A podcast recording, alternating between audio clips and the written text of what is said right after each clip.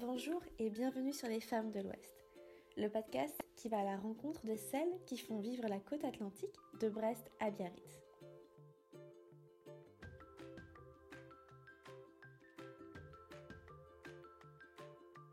Je suis ravie de vous retrouver ce soir pour un épisode qu'il me tenait à cœur de vous partager. Mon invitée est aussi inspirante par son parcours que talentueuse par ses créations. Nolwenn a l'âme voyageuse, car si cette Bretonne d'origine a traversé la Manche pour réaliser son rêve, avant de vivre quelques années loin du littoral atlantique, c'est en rentrant au pays qu'elle a développé son entreprise. Nolwenn est styliste. Par ses créations, elle redonne au vestiaire breton toute son identité ancrée dans la modernité. Je vous laisse savourer cette conversation enregistrée près de l'horizon. Bonjour Nolwenn. Je suis ravie que tu viennes chez moi aujourd'hui. On enregistre à Brest. Euh, on s'était rencontrés au mois de septembre et il s'en est passé des choses depuis ce mois de septembre. Euh, on va enregistrer aujourd'hui un épisode euh, pour parler notamment de ta première collection qui sort. avant tout, parce que c'est de circonstances, comment vas-tu? Eh ben, très bien, je suis ravie d'être, que tu me reçoives ici aujourd'hui, d'être à Brest, qui quand même a une longue histoire pour moi. Et puis, euh, bah oui, euh, plein, de, plein de projets, euh, donc toujours très positive et enthousiaste. Super. Nolwenn, tu as grandi dans le Finistère, pas très loin de Brest. Comment c'est de grandir au bout du monde? Bah, J'ai grandi à l'Opérette, alors Plougastel pour les fraises qu'on connaît mieux. Ben, pour moi, c'est vraiment le côté la nature euh, qui, ressort, mais en même temps, voilà, j'ai eu un, environnement familial où la culture était très importante. Et puis, ben, on a cette chance en Bretagne d'avoir euh, et ce côté euh, nature tourné vers la mer, la terre, mais aussi voilà, la culture, les arts qui sont très présents. Donc c'était vraiment très toujours enrichissant. et puis voilà, à Plougastel, ben, j'ai eu la chance de, d'être au cercle celtique, donc euh, de, vraiment porter la culture, euh, la culture bretonne qui, est, depuis toute petite, euh, est vraiment quelque chose d'important pour moi. Et j'aimerais qu'on parle un peu justement de cet héritage breton que tu as, de cet héritage culturel que tu portes. que tu as dit donc par la danse et aussi par son environnement familial. Comment ça s'est traduit dans ton processus scolaire, on va dire, avant de parler de processus créatif? On a la chance à Brest en plus d'avoir, euh, voilà, j'ai fait mon lycée à Brest, d'avoir euh, cette euh, option à rappliquer qui est vraiment une très bonne, une très bonne filière. Donc ça, la question se posait pas forcément au départ de partir, de rester. Et puis du coup, j'en étais que ravie de pouvoir être très proche toujours de mes racines. Et voilà, j'aurais pu aller plus loin, que ce soit à Tréguier ou Rennes, pour faire ces, études, mais je me suis posée à Brest, donc à ce moment-là, donc c'était aussi une continuation très logique. Et pourquoi les arts appliqués? Parce que très jeune, je savais que je voulais faire dans les arts ou le design. Mhm. la mode aussi très jeune, quand j'avais 11 ans. Donc, euh, c'est voilà, on m'a dit d'accord, mais alors il faut que tu recherches qu'est-ce qu'il faut faire pour euh, faire ces études, euh, quelles études il faut faire pour derrière devenir styliste ou designer. Et puis, ben voilà, hein, c'était la première partie assez évidente. Il fallait faire un bac à appliquer il y a d'autres, euh, voilà, on peut toujours avoir différents parcours, mais c'était le plus direct et le mhm. plus, le plus facile. C'est vrai qu'à appliquer, c'est trois ans où on a quand même beaucoup, euh, une énorme ouverture, que ce soit sur l'histoire de l'art, sur le design d'objets, d'architecture. Là, c'est assez vaste parce que tout le monde ne sait pas forcément ce qu'il veut mhm. faire en y entrant. Moi, je savais, j'ai pas changé, parce que certains aussi entrent avec une idée, finalement ressortent avec une autre. Euh, c'est vrai que moi, je suis restée vraiment euh, très déterminée sur euh, ce que je voulais faire.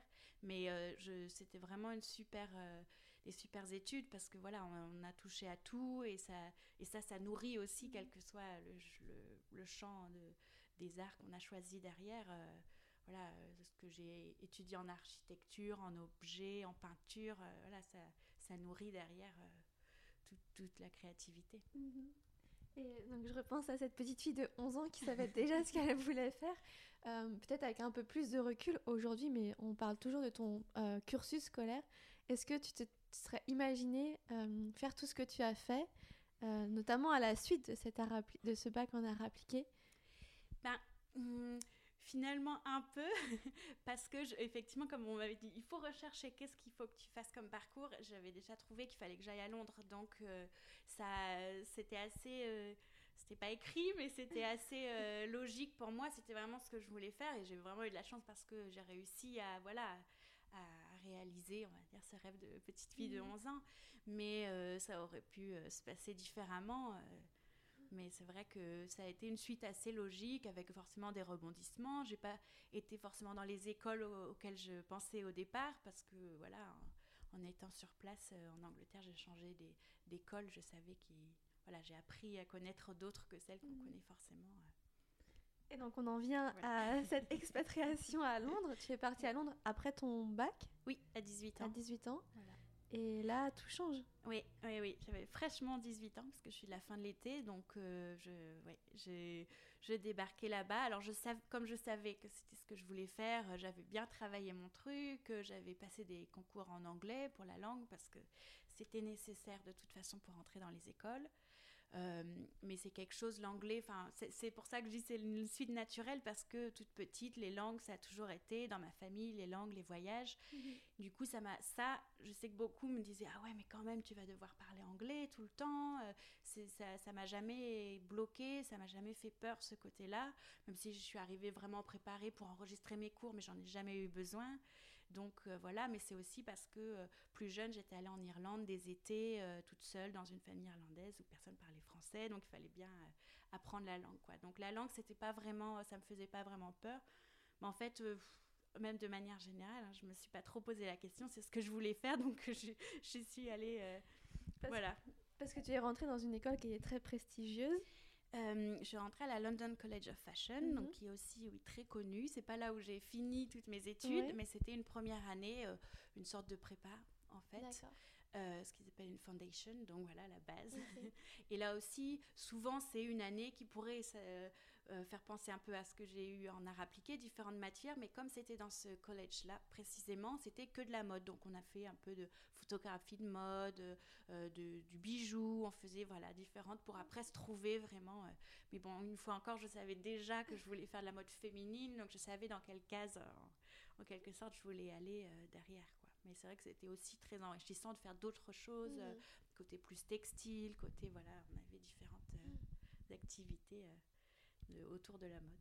Et tu as continué après donc, tes études à Londres euh, À la Kingston University, donc, qui est ce qu'on appelle le Grand Londres. Donc c'est un peu excentré, mais c'est euh, une, ville très étudiante et en même temps euh, assez bourgeoise. Donc c'est assez, on passe de, des colloques, des colloques étudiantes aux grandes maisons très chics, de, de, des province euh, autour de Londres, quoi. Et puis, euh, mais c'est vraiment une école aussi très, très intéressante, beaucoup plus terre à terre que ce que j'ai fait après. Mhm. Euh, et que la London College of Fashion, qui était plus sur la création. Et là, c'était quand même beaucoup plus vraiment à réfléchir le côté ben, économique, entre guillemets, mais voilà, faire des produits qui allaient être portés.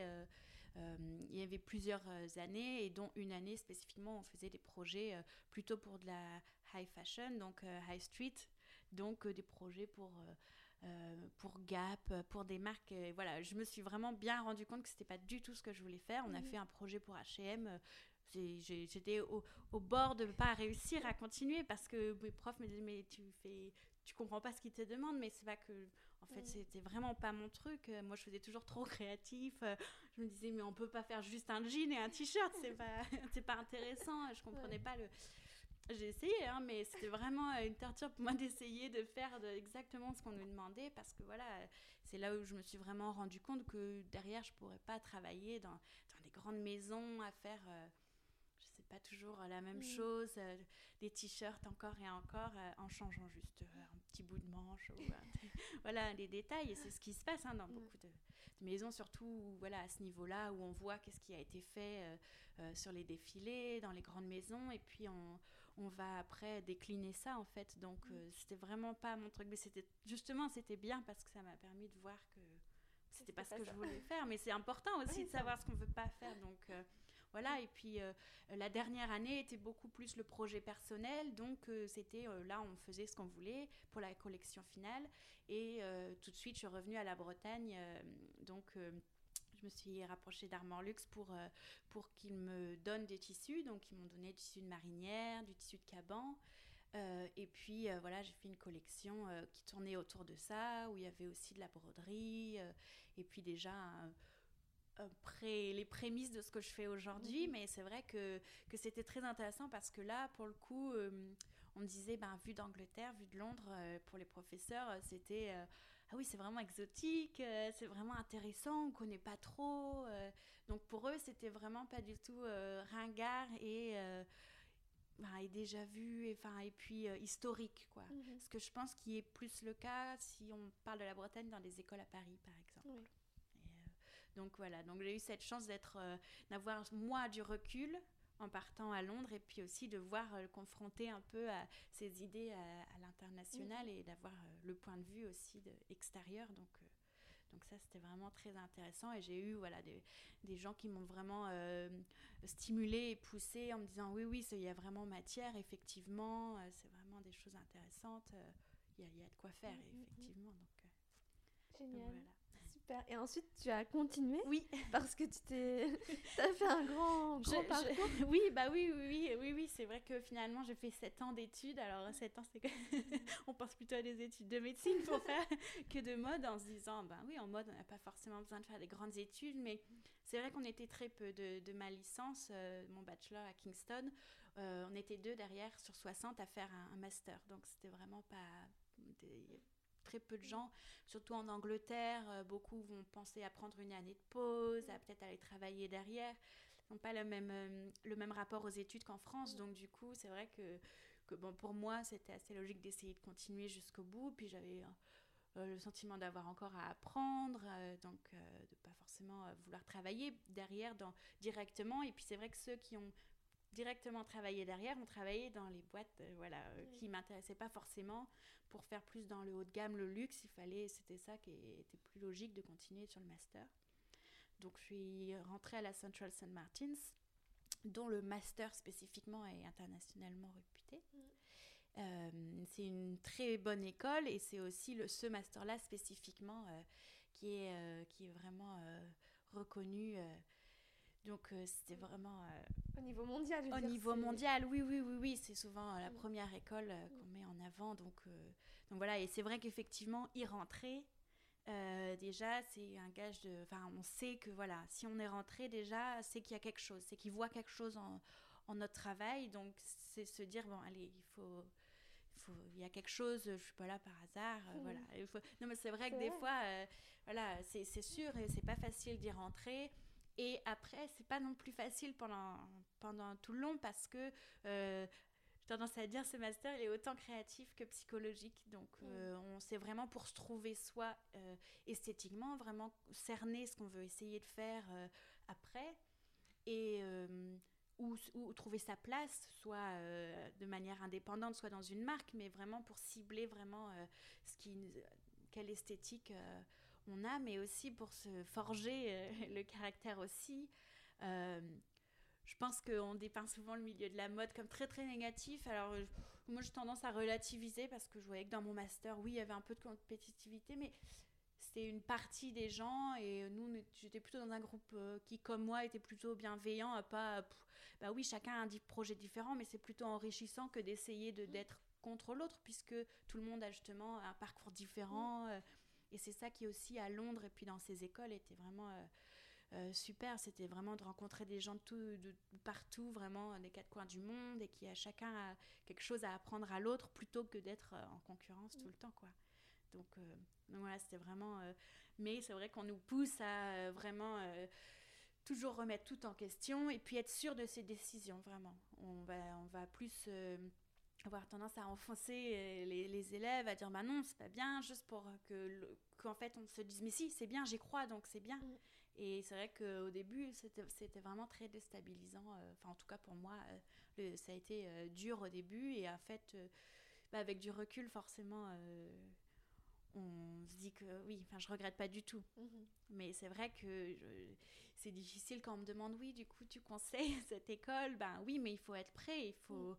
De toute façon euh, dans la mode euh, euh, on ne fait pas que juste dessiner des petits des petits dessins qui nous sortent de la tête, donc il faut vraiment il faut vraiment vouloir quoi, il faut vraiment être persévérant, être déterminé et pour aller jusqu'au bout. Parce que plein de gens abandonnent en fait au fur et à mesure des années. Je voyais bien le nombre diminue. C'est aussi parce que les gens se disent bon, peut-être je vais faire autre chose ou c'est vraiment exigeant comme milieu. Et effectivement il y a du monde. Donc il faut euh, euh, voilà donner le meilleur de soi, aller au bout et puis euh, réussir à grandir suffisamment pour être mature et avoir des convictions et pouvoir mm. dire oui ça plutôt que ça. Enfin c'est vraiment des choix tout le temps et il faut pas être hésitant et c'est vrai que euh, du coup, il faut vraiment gagner en confiance en mm. soi.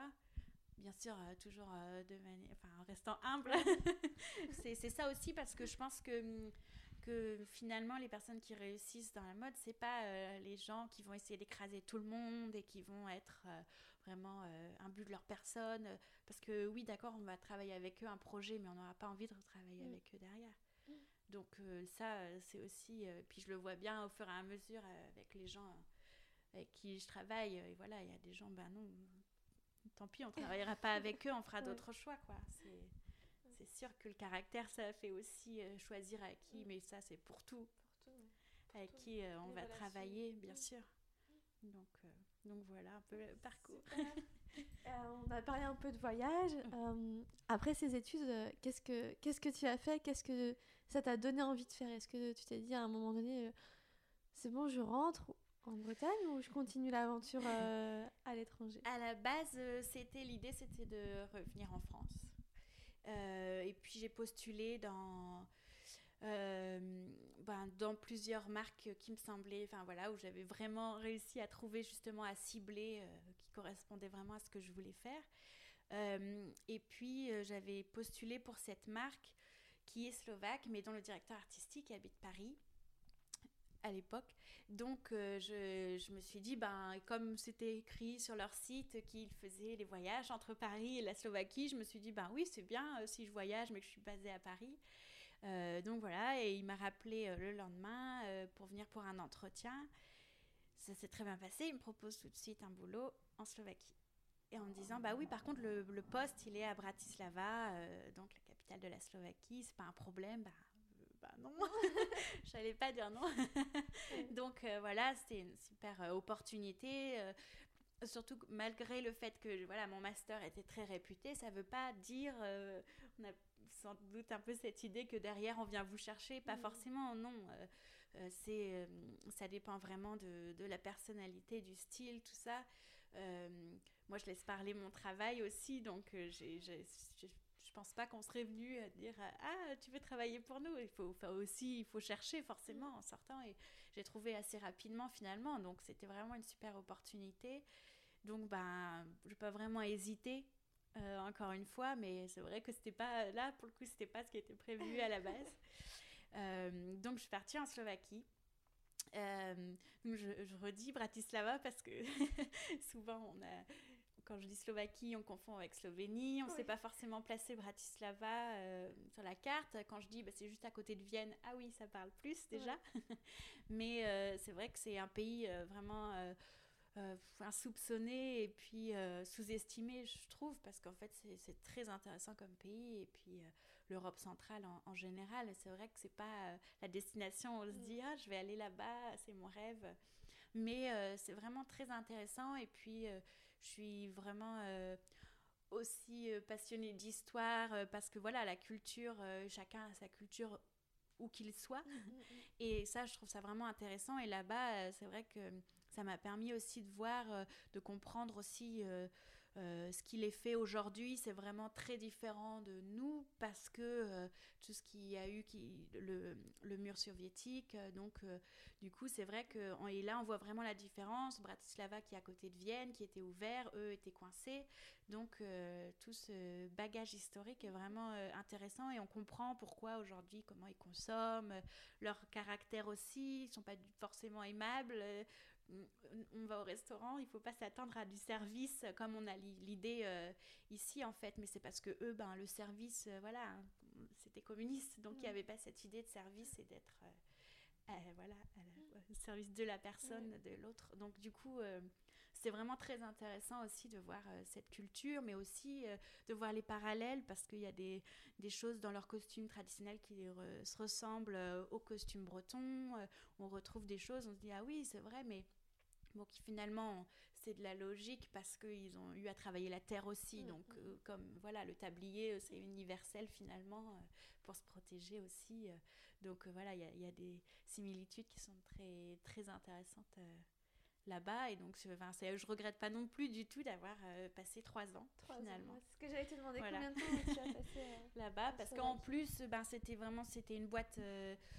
c'était pas une, une, très grosse boîte, mais il y avait une vingtaine de personnes qui travaillaient, mais euh, euh, c'était aussi assez euh, familial. Et puis, on nous prêtait la voiture pour le week-end, aller visiter le pays. Enfin, je dis on parce qu'il y avait aussi une anglaise. Enfin voilà, je n'étais pas mhm. la seule non plus étrangère. Mais c'est vrai qu'au finalement, on, finissait par mieux connaître le pays que les locaux parce que voilà, c'est aussi cette curiosité qui fait qu'on se nourrit de tout. C'est un pays très naturel aussi enfin vraiment tourné vers la nature plus sauvage qu'on a l'habitude euh, en France par exemple. C'est encore beaucoup d'endroits euh, de réserve. Euh, on peut se balader, croiser personne pendant des jours, je pense. Donc il y a la montagne, les lacs, mais il n'y a pas la mer. Non, mais bon, il y a d'autres choses comme tu viens de dire. Voilà. tu es revenue en France Oui, mais du coup, c'est vrai que là-bas, mon parcours aussi, que je dis ce qu'il y avait autour du travail. mais, c'est vrai que, concrètement, euh, ce qui était vraiment très intéressant aussi, c'est que justement, j'ai dit que c'était une petite boîte. J'ai eu la chance de vraiment pouvoir euh, grandir au sein de cette boîte très rapidement. Donc c'est pour ça, euh, finalement, c'est que trois ans. Mais je pense que j'ai eu plus d'expérience que des gens qui ont travaillé plus longtemps dans une même boîte au même poste, finalement. Parce que je suis arrivée du coup assistante euh, et puis assez rapidement, je suis devenue ce qu'on appelle junior designer, donc mhm. styliste junior. Euh, donc ça veut dire euh, déjà plus dessiner les pièces, vraiment avoir plus de, de place pour créer aussi. Et puis il se trouve que le directeur artistique qui m'avait fait venir là-bas est parti. Donc moi je suis restée, mais à un moment sans directeur artistique, il y a eu plusieurs personnes, ça a été un peu compliqué. Mais du coup il s'est trouvé que ben on m'a dit bon ben faut que tu sois plus maintenant tu vas être senior parce que c'est toi qui enfin tout va être un peu sur tes épaules quoi. Donc du coup c'est vrai que j'ai eu toute la collection à, à dessiner enfin vraiment de A à Z vraiment trouver l'idée qu'est-ce voilà qu'est-ce qui allait être le thème de la collection. Et puis voilà, euh, travailler aussi avec la directrice de collection sur ah oui, il nous faut euh, tant de vestes, tant de pantalons, il nous faut euh, un pantalon un peu plus habillé, un peu mm, plus mm. relax, tout ça, voilà travailler sur ça, donc voir la, vision d'ensemble aussi, et puis euh, dessiner chaque pièce, euh, mais c'était les vêtements, euh, c'était travailler avec la personne qui s'occupait des chaussures, mais c'était les bijoux, les chapeaux, enfin il y avait vraiment tout, donc c'est vraiment, pour moi c'était parfait parce que c'était vraiment bah, ce que je disais tout à l'heure, je me voyais pas faire une seule chose, donc là je faisais tout, mais du coup c'était très intense parce que mm. c'était quatre collections par an, et puis ben en tout, euh, il y avait euh, peut-être 60-70 pièces. Euh, par, et collection. donc, par collection. Donc, je devais tout dessiner. Et puis, mais vraiment, après, je faisais. Là, du coup, on m'avait enlevé quelques trucs plus techniques. J'avais pas à faire tout ce qui est les dessins techniques, tout mm. ça. Mais, mais il fallait quand même que j'explique aux personnes mm. techniques que là, c'était tel mm. type de manche et telle finition. Et voilà. Et puis après, ça revenait, il fallait voir. Donc, c'était aussi très intense. Et puis, euh, il fallait, euh, c'était jusqu'au bout, donc ça c'était aussi intéressant, c'est-à-dire euh, venir à Paris, rencontrer les commerciaux pour leur parler de la collection, leur dire bah oui ça vous pouvez le mettre avec ça mais vous pouvez aussi le mettre différemment pour que eux derrière puissent le vendre aux boutiques qui allaient acheter la collection. Et même faire la mise en scène du défilé ou expo quand c'était plus statique tout ça. Donc c'était tout. Mais du coup pour moi c'était vraiment vraiment super de voir l'ensemble de A à Z. Et du coup, ben, c'est vrai que ça. La suite logique euh, voulais que je pouvais. Enfin, je me voyais pas du tout revenir euh, dans une boîte où. Mm. Voilà, à revenir à, faire une seule chose, euh, mm. je pense que ça aurait été très très difficile. Donc, voilà, je savais que je voulais revenir. En France, mais enfin même en Bretagne. Parce que voilà, si on compte, ça fait 10 ans du coup que j'étais partie. Donc j'avais envie de revenir en Bretagne, ça me manquait énormément. Euh, mon conjoint est en Bretagne, donc voilà, il y avait tout ça aussi. Et puis, euh, mais voilà, de monter ma marque, c'était assez logique derrière parce que, bah, c'est ce que je viens de dire, je ne me voyais pas juste passer d'une vision d'ensemble à une vision très serrée mm. où euh, on va être à dessiner souvent la, même pièce ou mm. autour peut-être souvent par exemple je sais que j'aurais pu faire ce qui est ce qu'on appelle outerwear donc tous les manteaux les mm. vestes parce que c'est mon point fort mais bon, j'aurais pas eu la vision de bah oui, qu'est-ce qui va avec, la mm. tenue, euh, le, le, voilà, comment on raconte l'histoire derrière. Euh, donc, euh, donc voilà, ça, ça aurait été un peu difficile. Donc pour moi, c'était la suite de faire la même chose que je faisais en fait en, Slovaquie, mais pour moi et avec vraiment ma vision et mes convictions. Mm-hmm. Et, comment on passe de, de, de salarié, parce que je pense que tu étais salarié, à ce moment, on se dit bon ben, je saute dans la piscine. Maintenant, euh, c'est ça va être ma marque. Est-ce que et je pense que tu vas répondre à la suite. Je connais la réponse déjà, mais comment tu as trouvé euh, peut-être euh, un, un, passage entre le salariat et l'entreprise Est-ce que tu travailles pour d'autres personnes à côté qui permettent de aussi financièrement, il faut se dire, permettre d'assurer la transition? Oui. oui. Bah, c'est vrai que déjà, j'ai eu la chance d'être euh, dans le salariat en Slovaquie, mmh. euh, euh, dans un pays où le niveau de vie n'est pas forcément. Mmh. et qu'il fallait bien qu'il soit attractif pour faire venir des designers de l'étranger. Donc, déjà, bon, j'avais une, bonne situation. Mmh. Mais c'est vrai que quand je suis revenue en France, j'ai postulé quand même dans beaucoup de boîtes en cherchant en freelance en me disant bah oui en plus je veux être euh, si possible en Bretagne donc je me suis installée à Rennes parce que euh, je savais qu'il fallait qu'il me faudrait beaucoup aller à Paris euh, probablement ou de Paris partir ailleurs mmh. et donc voilà je voulais être en Bretagne mais bon, ça me semblait être loin d'être à Brest. Donc voilà, je choisis Rennes. Et puis c'est vrai que je m'en rends compte vraiment, Rennes, on est aussi très proche de plein de villes. Et quand on va de ville en ville, on se dit, ah oui, on est proche de plein d'endroits. Mmh peut bouger facilement, donc ça c'était logique. Mais c'est vrai que j'ai postulé sur pas mal de boîtes. C'est pas forcément évident pour des boîtes de travailler, enfin d'avoir des freelances. Mm. Parce que euh, bah, ça veut dire qu'il y a des moments, ils sont pas là pour euh, si on a des questions, si les personnes techniques euh, disent bah, comment on fait, des, des, fois des choses ridicules, mais choisir le bouton, ils vont pas oser faire. Donc c'est compliqué de voilà parce qu'il n'y a pas la confiance de se dire ah oui on sait qu'on la connaît la personne, elle va choisir ça, on peut faire sans elle. Voilà donc c'est vrai que le freelance des fois c'est compliqué. Mais il se trouve que le directeur artistique qui m'avait fait venir en Slovaquie au départ, mais qui en était parti avant moi, euh, m'a tout de suite euh, m'avait déjà recontacté pour que j'aille travailler avec lui. Au départ, justement, j'avais un peu peur de sauter le pas et de me dire bah oui, mais si ça dure pas assez longtemps ou si c'est trop mhm. ponctuel, ça va être compliqué. Et en fait. Ben, je l'ai fait, donc on, voilà, je travaillais avec lui et on est parti en Chine deux fois avant que finalement on n'en puisse plus. Euh, et puis euh, voilà, il travaille pour une marque euh, chinoise, donc c'était d'aller là-bas, de travailler avec les personnes, un peu comme je faisais en Slovaquie, qui vont faire toute la partie technique, tout ça, leur expliquer les demandes. donc voilà, mais en chinois, c'est mon chinois, non, c'était pas ça. donc du coup, c'était un peu plus compliqué et c'est vrai que leur anglais est pas non plus. Mm. donc là, c'était ça, ça faisait le, côté complexe en plus. Mais euh, du coup, comme ça, voilà, je travaillais euh, à être en freelance, donc euh, une fois par mois, à travailler avec ce directeur artistique. Et du coup, c'est ce que je continue depuis en distanciel mhm. et qui me permet de, voilà, ben, de continuer aussi à avoir un pied dans le milieu de la mode et mm. puis sans être trop dans mon coin de mm. manière indépendante, d'aller travailler pour la Fashion Week euh, pour les défilés, préparer tout ça, et puis euh, voilà, continuer à, dessiner pour d'autres, ce qui est toujours intéressant, puis d'avoir des retours d'idées, de, l'échange. Donc, euh, confronter des idées, des nouvelles idées. Donc ça, c'est vrai que mm. c'est c'est important, je trouve, pour moi de continuer à faire ça. Tant que je pourrai, je ferai. C'est vrai que ça prend du temps aussi, mais, mais je pense que ça vaut le coup de. C'est une nourriture qui alimente ton travail personnel et tes créations. Et justement, on va pouvoir en parler. tu as parlé un petit peu d'Armor Luxe déjà précédemment. Euh, donc, tu as déjà sorti une première euh, collection en collaboration avec Armor Luxe cet hiver. Euh, comment se passe cette collaboration et qu'est-ce qu'elle représente aussi pour toi?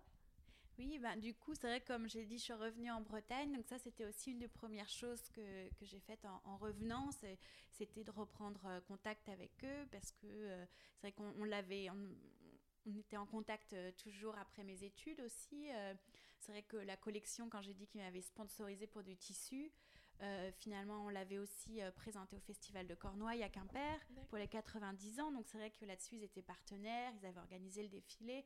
Donc voilà, on avait quand même déjà une collaboration assez étroite. Euh, et puis après, après mes études, voilà, on avait parlé déjà de évoquer de faire une collaboration. C'est vrai que comme j'étais en Slovaquie, c'était un mm. peu loin pour venir régulièrement, pour voir l'avancée de, la collaboration. Donc ça s'était pas fait à ce moment-là. Donc voilà, en revenant en Bretagne, c'était assez logique de, de, dire bon là je suis là, on peut faire, ça y est, c'est le moment. Et puis surtout parce que j'avais l'idée voilà de, de, faire ma marque à côté. Euh, donc ça, c'est vrai que c'est euh, d'avoir ce tremplin de, de, la collaboration avec Armand Luxe, ben, c'est une visibilité mm. énorme. Et puis c'est toute la logistique qu'il y a derrière. Euh, voilà c'est vrai que c'est pas du tout la même chose que quand c'est ma propre marque. C'est beaucoup plus léger pour moi, euh, entre guillemets, comme travail. Évidemment, il y a tout quand même la, réflexion, la création, puis le suivi, tout ça, et puis derrière la com. Donc voilà, il y, a, quand même tout ça, mais c'est vrai que j'ai pas eu à faire euh, euh, les patrons, donc la construction des vêtements. voilà, il y a des prototypes qui sont faits, et puis on les voit, et puis voilà, ils ont des usines, donc c'est. c'est tout ça c'est leur côté quoi et puis la distribution surtout euh, qui est faite par Armand Luxe, donc c'est dans les magasins Armand Luxe. Euh, euh, bah, c'est une première collection, donc aussi c'était de voir comment ça allait se passer. bon, il se trouve que ça sort dans cette année Covid, donc c'est pas forcément euh, évident. Peut-être ça allait pas sortir, on savait pas bien. Et puis finalement, c'est sorti cet hiver. Du coup, les, les pièces sortent échelonnées. Donc euh, euh, certaines sont sorties en décembre, d'autres sont sorties il y a quelques semaines. Donc, mais ce qui finalement permet de voilà de au fur et à mesure d'avoir des nouvelles pièces. Voilà.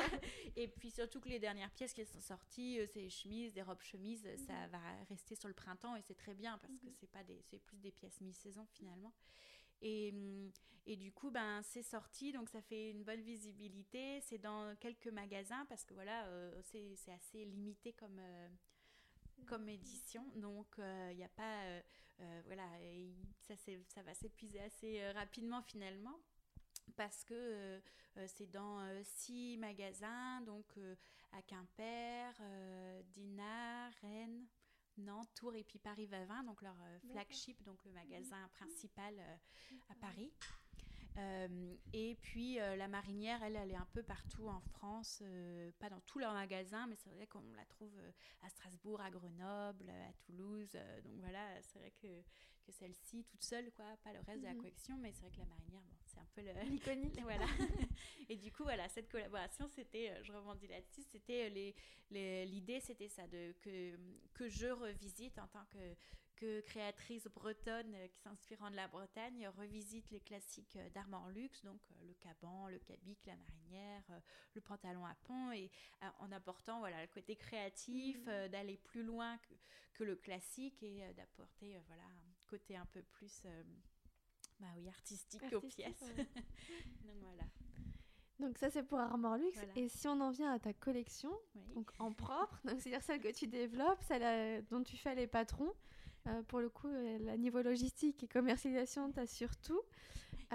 comment comment t'es venue peut-être l'idée ou d'où tu t'es inspiré pour cette collection, d'où tu es partie et où est-ce que tu l'as amené Où est-ce que tu l'amènes? Ah, Là, c'est encore, euh, euh, je dirais, euh, une histoire cousue de fil blanc, mais c'est c'est vrai que toujours, ben, voilà, j'avais déjà exploité, recherché pour des collections pendant mes études.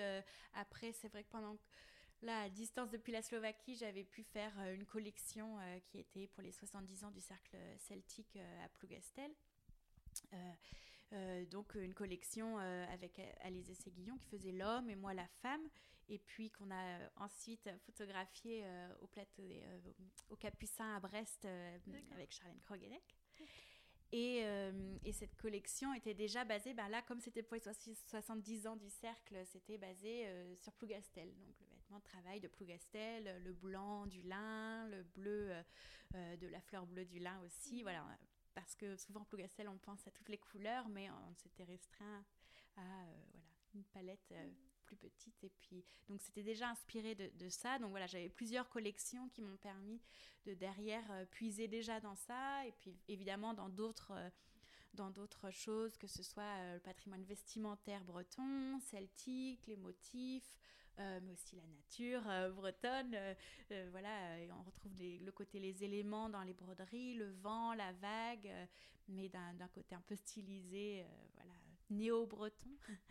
Et donc voilà, j'ai pu, c'est des choses que j'avais vraiment, surtout comme c'est le début, c'est la première collection, c'est les fondations. Donc c'est vraiment poser les premières pierres, les choses qui vont rester, mais c'est aussi des choses qui sont assez euh, évidentes pour moi, euh, qui sont depuis longtemps. Je sais que je veux faire cette pièce-là, euh, voilà, parce que j'avais déjà travaillé sur une veste courte, je sais que je veux la retravailler. Et puis voilà, il y a du sens, le côté la veste de pêcheur, les, proportions courtes qu'on a aussi dans le costume.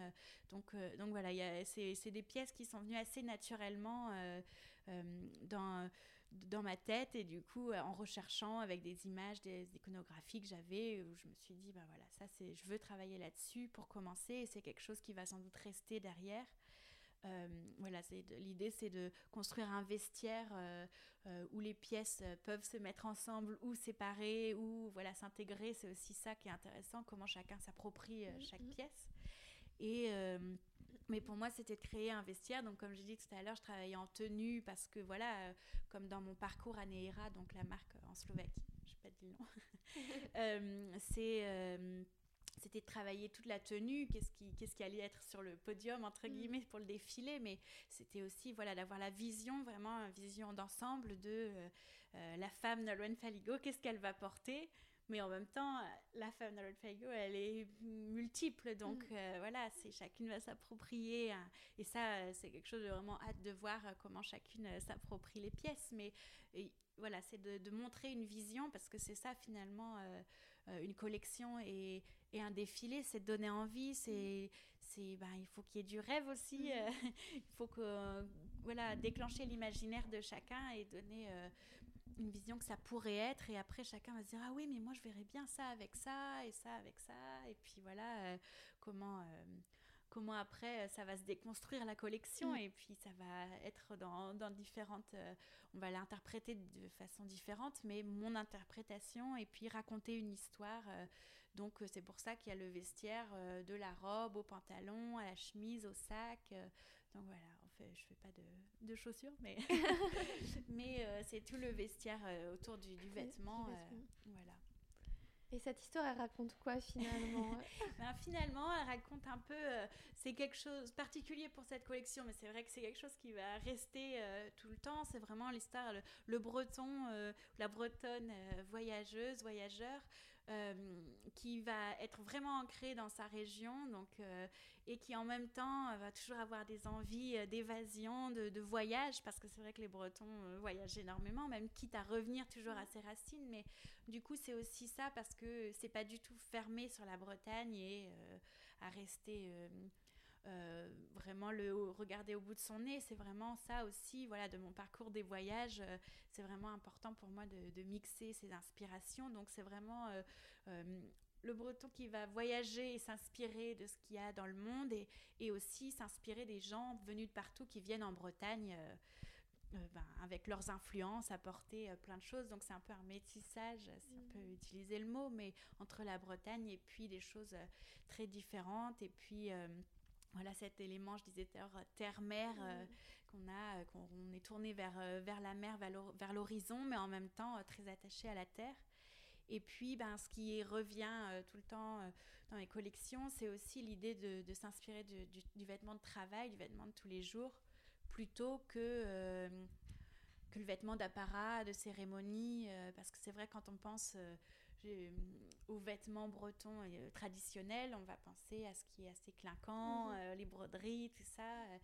Et ce qui m'intéresse plutôt, c'est vraiment ce que les gens portaient tous les jours, parce que pour moi, euh, le confort, le côté pratique, c'est vraiment important dans ce que je fais. Donc, ben voilà, le, travail, il faut que ce soit pratique, il faut que ce soit euh, confortable pour ce qu'on va faire. Donc, voilà, de regarder. Donc, c'est un peu un mix entre le paysan et le marin finalement, mais voilà, remis dans, dans un vestiaire aujourd'hui contemporain et voilà c'est pas du tout euh, le côté historique mhm. euh, parce qu'à m'entendre parler de voilà de l'inspiration du costume euh, de, de, choses d'époque on pourrait penser ah oui mais ça va être un peu vieillot un peu je sais que souvent les gens vont s'imaginer voilà quand je dis ces mots est-ce que les gens s'imaginent du costume? Mais non pas du tout c'est mhm. des vêtements d'aujourd'hui qu'on a voilà c'est pour ça aussi le mix c'est avec des choses très modernes qu'on va porter aujourd'hui avec une palette de couleurs aussi magnifique. oui, bah, inspiré aussi, c'est vrai, de, de, la Bretagne. Donc, c'est vrai que bah, le mm. granit rose, euh, mm. euh, c'est c'est une des couleurs, le glace, euh, qui est le vert bleu de la mer, donc le glace en breton. Et puis, ben, les couleurs euh, cachou, enfin des, des, des, des voiles euh, un peu rougeâtres ou des algues rouges qu'on trouve. Enfin voilà, il y a des couleurs qu'on retrouve euh, dans différents endroits, mais c'est vrai qu'il y a aussi des beiges, mm. gris-beige, voilà, des, des dolmens. Donc voilà, ça s'inspire aussi, bon, évidemment des bleus, hein, mais je pense que les bleus, bon, c'est une évidence pour moi, mais c'est aussi la mer. Enfin voilà, il y a, y a différents, différents bleus, du bleu du ciel orageux au bleu. Mm plus bleu marine finalement. Donc, euh, donc voilà, c'est vrai que les couleurs, euh, enfin, tout trouve son inspiration euh, en Bretagne. Peut-être qu'au final, le vêtement, le produit final, quelqu'un de complètement ailleurs ou même un breton hein, va pas forcément voir les inspirations. Et c'est pour ça aussi que c'est ce que je disais, c'est un, vestiaire moderne où l'idée c'est de puiser l'inspiration dans, dans, la Bretagne, dans le, le, patrimoine breton, mais euh, de manière subtile au final dans le résultat. Euh, voilà, ça va être un détail. Bon, voilà, on a dit les couleurs. Euh, ça peut être la construction de certains vêtements, mais voilà, c'est des vêtements. ils ont une identité, ils ont une histoire. Et chaque détail, voilà, une histoire raconte quelque chose, vient de quelque part, mais dans le résultat final, on ne le voit pas forcément. L'idée, c'est aussi d'avoir un, beau produit qu'on a envie de porter, qu'on a envie de se sentir belle et bien surtout bien parce que je pense que euh, une femme qui se sent bien dans ses vêtements, qui est confortable, ben, naturellement, euh, elle est belle. voilà, elle est belle, elle est élégante et elle va rayonner de toute façon. C'est ça c'est. Donc c'est pour ça, pour moi, c'est toujours euh, très important, voilà, qu'il y ait des poches, qu'il y ait, qu'on puisse bouger dans ses vêtements. Donc ça, ça revient aussi. voilà, tous mes vêtements sont ce qu'on appelle oversized en anglais, donc souvent très large. Ça veut c'est pas en référence à, la taille de la femme, c'est le vêtement va être vraiment euh, large euh, ou en tout cas ample pour être généreux et confortable. Euh, autour du corps quoi c'est pas on n'est pas serré dans ses vêtements coincé des fois on peut se cintrer la taille parce que oui on a envie de montrer la taille d'affiner un peu mais on peut aussi le porter sans la ceinture et être très vraiment très relax confortable dans, dans les vêtements et puis ça, euh, c'est aussi quelque chose, ben justement, je parlais de voyage tout à mm. l'heure. Euh, un voyage qui était important pour moi, qu'on n'a pas forcément euh, mentionné, c'est le Japon. Mm-hmm. Et que, où j'ai eu la chance d'aller deux fois jusqu'à présent, quand j'étais petite avec ma famille, et puis d'y retourner pendant mes études pour faire un stage à Tokyo et euh, ben, pendant trois mois, donc euh, euh, vraiment de voir la façon, parce que ça me fascinait comme pays, ça me fascinait la mode venant de ce, de ce pays, et puis ben, voilà aussi le rapport au traditionnel, parce que c'est vrai qu'on peut penser la Bretagne et le Japon vraiment à l'autre bout, euh, vraiment très différent, mais finalement c'est aussi là où on retrouve euh, aussi encore des, similitudes. Voilà, euh, par exemple, justement, souvent Plougastel parce que voilà, c'est là où j'ai grandi, mais qui a été quand même en autarcie, qui a continué de, porter le costume pendant très longtemps, à rester vraiment. et le, Japon finalement a eu cette même cette même façon de, pendant très longtemps de fermer ses frontières et d'être replié sur soi, mais en même temps de ce repli a aussi permis beaucoup de créativité mhm. et de voilà d'invention et d'inventivité mais euh, c'est aussi ben voilà on a continué très longtemps à porter et les, traditions sont encore fortes et imprégnées donc euh, c'est aussi là où je trouvais vraiment intéressant euh, ce pays et puis la, façon de penser, la philosophie, mhm. justement notamment par rapport au corps et aux vêtements et donc ce qui m'influence encore aujourd'hui parce que euh, c'est vrai que c'est toute cette idée justement de le corps dans un vêtement et pas le vêtement autour du corps en fait. Et du mmh. coup euh, voilà donc c'est ça d'avoir la place de bouger dans ses vêtements euh, on n'est pas voilà contraint et, et, bloqué dans ses vêtements. Donc c'est vraiment quelque chose qui voilà qu'on retrouve dans, dans mon esthétique et dans la, dans la collection dans la marque. Super. Investir Ouais, comme tu as dit, je pense que c'est vraiment euh, se sentir bien, se mm. sentir belle et euh, faire son chemin finalement. Euh. Oui, oui, oui. Voyager quand on aura de nouveau l'opportunité de pouvoir s'évader, mais toujours rester ancré à, à, à, à, son histoire et la porter et la partager aussi. Je trouve ça. Bah oui, oui, par, oui. par un objet qu'est le vêtement, je trouve ça vraiment super, super intéressant, super passionnant passionnant de t'écouter. et puis c'est de, justement voilà c'est pour ça que je disais c'est subtil. Voilà l'identité est là. On sait qu'on porte notre identité mais on n'est pas euh, à vouloir le crier sur tous les toits euh, entre soi un peu on se reconnaît.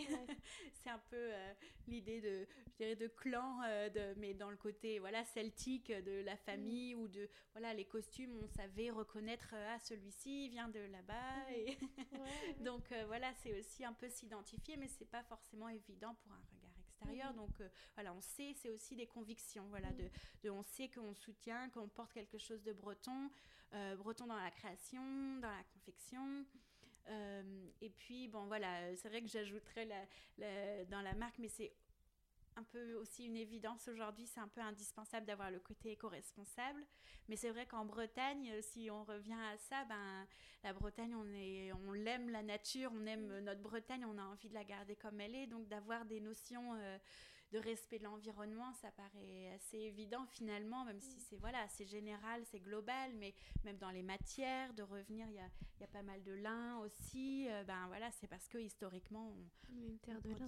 voilà, on est une terre de lin. Alors bon, on n'est pas une terre de coton, mais, mais ça reste dans les tissus naturels. Mais par exemple, euh, tout, tout, ce que j'achète comme matière première en, termes de coton, c'est biologique, c'est certifié GOTS, donc euh, qui est une très bonne, voilà, un label qui permet vraiment d'assurer euh, côté environnement et aussi euh, éthique. Mm. Les personnes qui travaillent euh, dans, dans, cette filière donc, vont être, on sait qu'elles vont être aussi respectées, donc parce que c'est ça aussi. Et, et ça, pour moi, c'est important, c'est des valeurs importantes d'avoir le respect de l'environnement, de la, des, des gens, de l'humain, mm. que ce soit les gens qui vont travailler sur le vêtement, comme pour moi, la femme qui va le porter aussi. Donc, c'est important d'avoir aussi des matières naturelles sur soi, des mm. choses qui sont bien pour, pour le corps. Donc, donc voilà, il y a tout ce cette euh, logique-là, mais qui me paraît assez évident, et tu, tu vois, j'en parle en dernier, mais parce que c'est quelque chose euh, qui, me paraît indispensable aujourd'hui, et c'est pas juste, euh, c'est pas ça que je veux mettre en premier, parce que pour moi, ça, c'est la continuité, mm. c'est le c'est logique d'avoir ça dans la marque, mais voilà, ça fait pas juste l'identité de la marque, mais ça boucle la boucle. et du coup, c'est aussi pour ça que, là, j'ai fait un, un, partenariat avec euh, Eau et Rivière de Bretagne. Qui, euh, qui, du coup, est une association euh, en Bretagne, mais bon, ils agissent sur plus aussi, plus loin.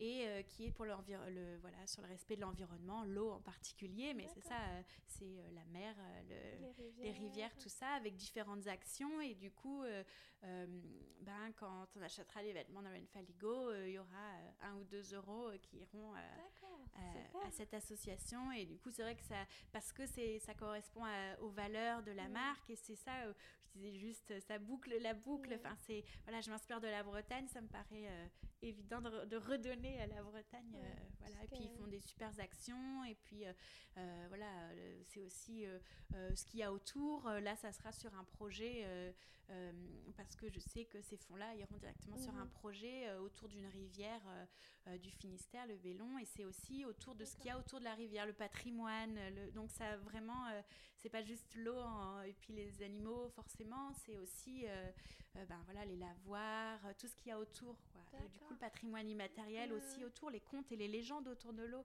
Et ça, je trouve que c'est super parce que oui, ça, ça correspond forcément euh, ben, voilà, avec euh, mes vêtements qui ont voilà l'histoire mm. derrière. Euh, donc mm. donc c'était des petits détails, mais qui font que c'est faire perdurer un héritage et le, continuer à le transmettre d'une façon ou d'une autre. Oui. ça, c'est super. Enfin, c'est passionnant, c'est génial. J'adore, sincèrement, j'adore t'écouter parler parce que c'est tellement plein de. Enfin, c'est très réfléchi et, et, je trouve ça super. Euh, je voulais aussi qu'on qu'on revienne à, à, la vie à l'ouest. Mm. Parce que donc tu es partie à l'est. Euh, bon, Londres, on va dire que c'est à l'est déjà. Mais ensuite tu es partie euh, à Bratislava. donc tu es revenue, comme tu nous l'as bien dit. Pour toi, c'est quoi une vie à l'ouest? Tu as grandi aussi, donc peut-être oui, oui, oui. Puis c'est vrai que du coup, j'ai dit que j'habitais à Rennes, mais c'est vrai que je reviens euh, souvent mhm. euh, euh, voir ma famille dans le Finistère. Et puis, voilà, j'adore tout, toute la Bretagne de manière générale. c'est aussi ce que j'ai pas dit dans, dans l'inspiration. C'est pas. voilà, je, peux mentionner Plougastel parce que j'en viens, mais, mais c'est vraiment, je m'inspire de partout, de voilà, c'est la Bretagne de manière globale, donc qui m'inspire. Mais c'est vrai que ben, la vie à l'ouest, euh, je trouve que voilà, j'ai vécu dans des grandes capitales euh, comme bon Bratislava est plus petit, mais Londres euh, où la, la vie c'est vraiment effervescent. c'est très dynamique, c'est très intéressant, mais je pense que ce qu'on aime aussi en étant breton, c'est aussi respirer et puis et puis c'est important aussi pour pour la créativité et puis dans un parcours euh, voilà entrepreneur où il faut faire tout, avoir toutes les casquettes. Et c'est bien aussi de pouvoir souffler, d'aller face à la mer, euh, reprendre euh, son souffle et puis aussi s'inspirer de voilà de ce que j'ai dit tout à l'heure, les éléments finalement. Donc c'est vraiment et puis Rennes, c'est pareil, on n'a pas la mer directement, mais je trouve que c'est vraiment une ville à taille humaine où il y a vraiment, euh, voilà, il y a de la vie, il y a plein de choses à faire, euh, et c'est très culturel aussi, c'est très intéressant. Et en même temps, euh, c'est pas, voilà, c'est pas si grand que ça. On peut à pied ou à vélo avoir fait toute la ville. on peut, enfin voilà, c'est, c'est, c'est encore, voilà, taille humaine, quoi. Donc ça, je trouve ça intéressant. Et puis forcément, revenir toujours à la nature dès qu'on sort un tout petit peu, on est à la nature, la forêt aussi, voilà. Donc c'est vraiment euh, une source euh, oui, de, comment dire on souffle et mm. puis on se rend revigote avec la nature. et hum, quel serait le ou les conseils que tu pourrais donner à celles et ceux qui nous écoutent et qui ont, comme toi, des projets peut-être dans le textile, de créer leur marque ou, ou même euh, des étudiants qui nous écoutent et qui peut-être je pense en cette période en plus qui est assez compliquée de se dire ok il faut vraiment s'attacher, il faut vraiment y croire en nos rêves, il faut persévérer. Quels, quels seraient les conseils que toi tu leur donnerais? Oui, bah c'est aussi un peu ça, c'est de s'attacher, euh, vraiment trouver, je pense, parce que hum, je sais que aussi aujourd'hui il y a beaucoup de gens qui font plein de choses différentes et ça c'est super aussi, mais moi au vu de mon parcours, je dirais de, quand on a trouvé vraiment euh, euh, ce qui nous fait vibrer, ce qui nous fait avoir envie de continuer, ben c'est plus facile. Donc, euh, et puis ça, c'est vrai que c'est un conseil que j'ai eu aussi pendant mes études, c'est de trouver ce qu'on fait bien et juste le faire, quoi. Parce que euh, bah, c'est, sûr, il y a des choses on fait moins bien, des choses c'est plus compliqué, on n'est pas bon partout, mais il faut trouver là où on est bon et puis s'y accrocher. Je suis d'une nature assez optimiste, donc voilà, comme je l'ai dit, je n'ai pas forcément hésité, je vais dans les, dans, les projets, que ce soit ici, ailleurs, enfin voilà, mais je pense que il faut y aller et puis il faut malheureusement pas trop se poser de questions. Et je sais que c'est pas forcément euh, facile, c'est sûr en ce moment, mais de toute façon, si on n'essaye pas, euh, on n'y arrivera pas. Et puis, euh, une des choses que je peux dire, parce que je ne l'ai pas forcément mentionné, c'est que mon master, par exemple, je l'ai fait en trois ans au lieu d'en deux ans. Donc euh, oui, j'ai eu des échecs aussi, mais je pense que c'est ce qui nous fait grandir et c'est euh, aussi, je, ne regrette pas du tout d'avoir eu à refaire une année et ça m'a vraiment permis de vraiment euh, tout me trouver, savoir où je voulais aller. Et je pense que c'est super important les échecs parce qu'on m'a toujours dit ah oui mais de toute façon tu as tout ce que tu veux facilement et tout. Maintenant en fait il faut travailler, c'est super dur. Et effectivement oui la mode comparée à ce qu'on a cette image euh, fantasmée de c'est facile, on dessine et puis euh, ouais, on va être euh, directeur artistique très facilement. il faut déjà, il faut, je pense que c'est ça, je suis très optimiste, mais il faut être aussi réaliste et il faut voir ce qu'on peut faire dans la, mode, le textile, c'est énormément de boulot différent. On peut trouver plein de choses vraiment très intéressantes, justement le côté plus textile, créer des matières. Enfin, par exemple, en Bretagne, on a encore plein de choses à faire. Euh, justement, on a parlé du lin tout à l'heure qui malheureusement n'existe plus, ben, ou presque. Il faudrait euh, relancer. Enfin, il y a plein de choses. Il y a du potentiel et il y a de la place pour tout le monde, mais il faut trouver ce qui fait sa spécificité. Parce que c'est sûr, j'aurais pu dire je vais lancer ma marque à Paris. Peut-être ça aurait été plus simple pour plein, à plein d'égards. Mais en même temps, je me, serais peut-être aussi noyée dans la masse. Ce qui fait vraiment la spécificité de la marque, c'est son identité, c'est son ancrage. Euh, créer une marque aujourd'hui, il faut qu'il y ait quelque chose qui la rende différente.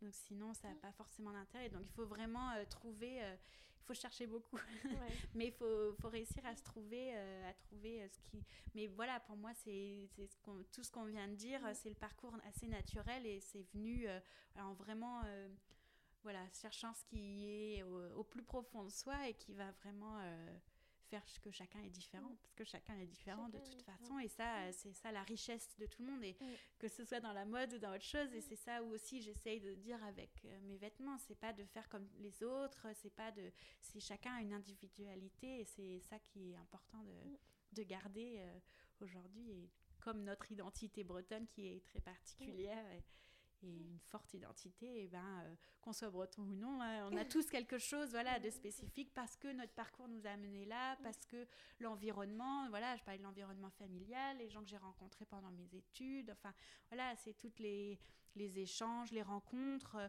le directeur artistique qui m'a fait aller en Slovaquie, euh, c'est vraiment, j'ai eu vraiment la chance de tomber par commencer euh, par un, vous trouver un mentor, mais finalement, mais euh, c'est vraiment des rencontres comme ça qui fait que voilà, on travaille toujours ensemble. Euh.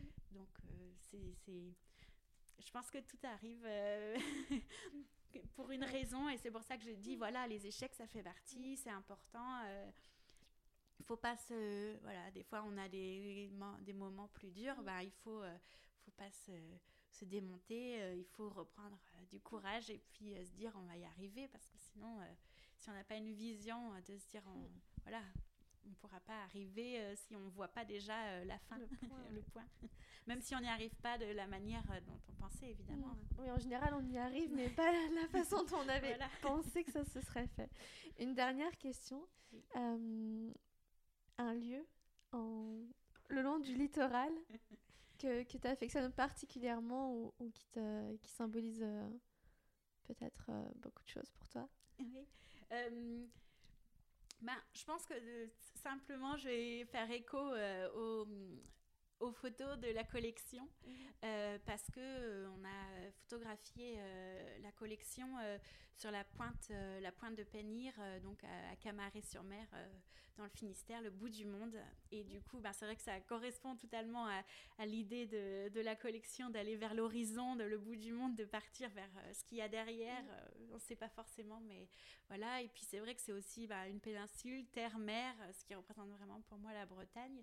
Et puis euh, là où on a aussi fait euh, les photos, il y a ce manoir du poète Saint-Paul Roux et euh, qui est aussi très intéressant parce que voilà, c'est ça pour moi aussi, c'est le patrimoine naturel, mais le patrimoine matériel, historique, euh, voilà, qui, donc cet endroit, ça représente euh, la culture, la, nature, et puis il y a même des, un alignement de menhirs à cet endroit-là, donc je trouve aussi, voilà, ça nous revient vraiment aux sources des, du celtisme, mais voilà, donc c'est cet endroit, je le trouve génial pour faire une balade, pour voir tout ça, on passe d'un endroit à l'autre ça résume euh, plutôt bien euh, la plage, la lande, les rochers. Euh, ça fait un microcosme de la Bretagne.